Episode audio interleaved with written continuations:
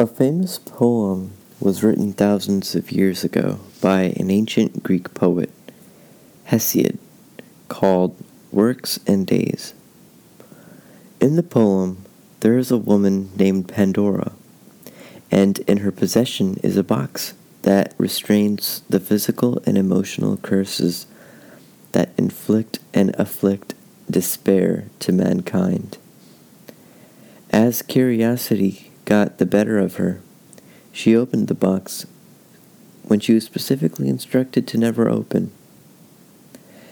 And as she opened it, she released many evils into the world, such as greed, hatred, envy, pain, worry, and much, much more.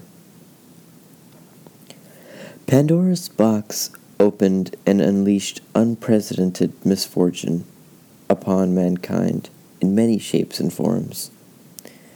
We have all been under the unfortunate predicament of committing certain actions where we later feel remorse towards. The feeling of guilt after realizing you hurt someone or caused them to feel uneasy is not a pleasant feeling. The proper response to mend the gap that has been created is to apologize. And the most common way to apologize is to say sorry. According to the course text, Fred Gent explains that the word apology refers to an interpersonal encounter in which the offender acknowledges responsibility for an offense and expresses regret to the offended party. In conflict communication, one of the primary and major reasons for a conflict to occur is when there is a threat involved. And in order to remove that threat, apologies work because it makes a person less threatening to the other person. Through my personal experiences, I have learned that no one is ever too young or too old to apologize. There is this perception, a rather negative one, in my culture in particular, where if someone who is much older does something that is rather unpleasant, they are given a pass and their actions are not held accountable. Whereas someone who's younger are always in the wrong, and it is expected for them to apologize. I have asked people around me, such as friends and family, on their thoughts on the matter of apologizing, and this is what they have in mind. Apologies are a way to say sorry, but they go deeper than just saying, hey, I'm sorry.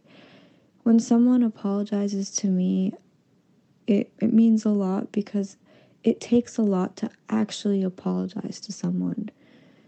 The main thing behind an apology is the intention and just the emotion and the deeper meaning behind it. It has to go beyond the surface. So there's a difference between apologizing and saying I'm sorry, because you can just say sorry without meaning it because it's become so normal.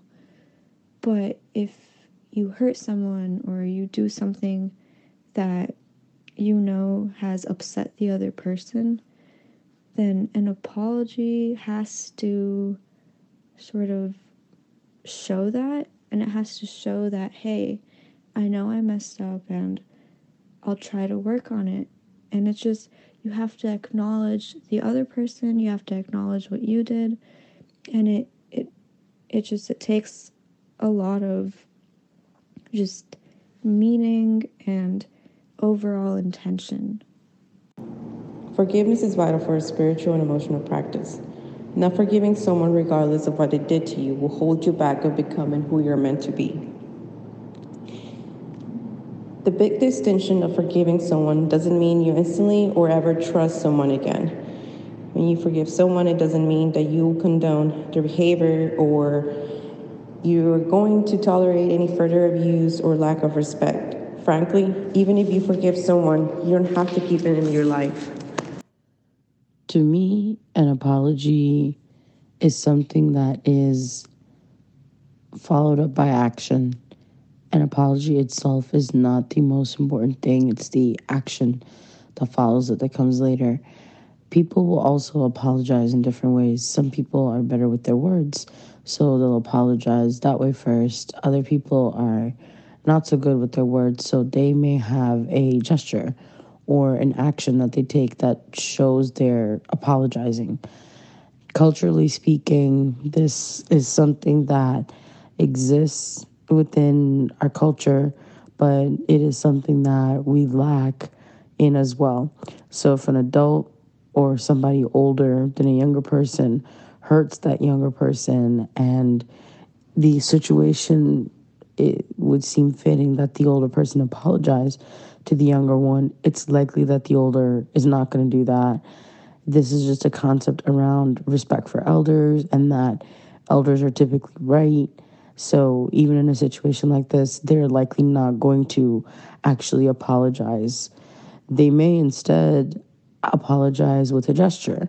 If it's your parent, they might bring in fruit to your room, or they might do a small favor for you just to confirm to you that they're apologetic and they see where they've been wrong. So they kind of extend that first hand after the conversation.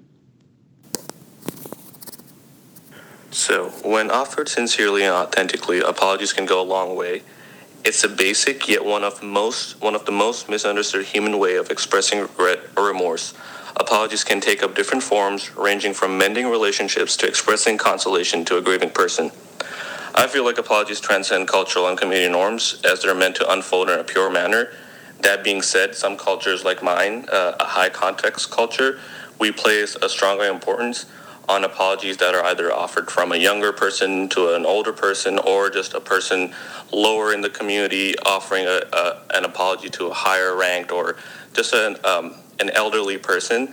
So I guess it varies across cultures. I know low context cultures don't place that much importance on a group thing kind of way of, tackling this stuff.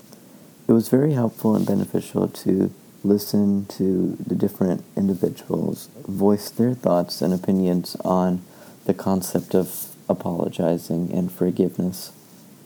One individual pointed out that one can forgive, but they don't necessarily have to deal with them for the rest of their lives, for they can choose to move on with that person and remove them from their life because of how deep and heavy the action had been done to the person. The other individuals shared similarly what I have thought about apologizing and forgiveness, because we come from similar backgrounds.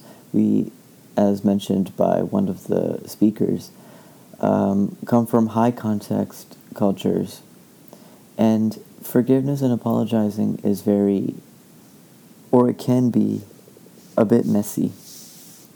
It is close to being non-existent verbally.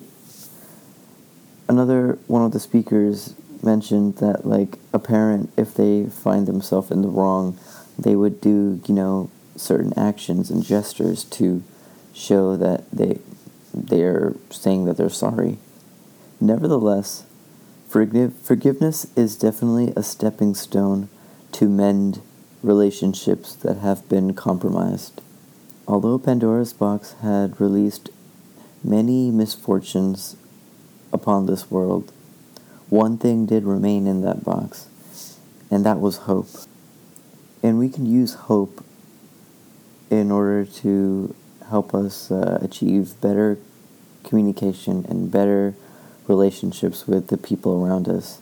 And if we are compromised with any actions that we may have committed, it is never too late to say sorry.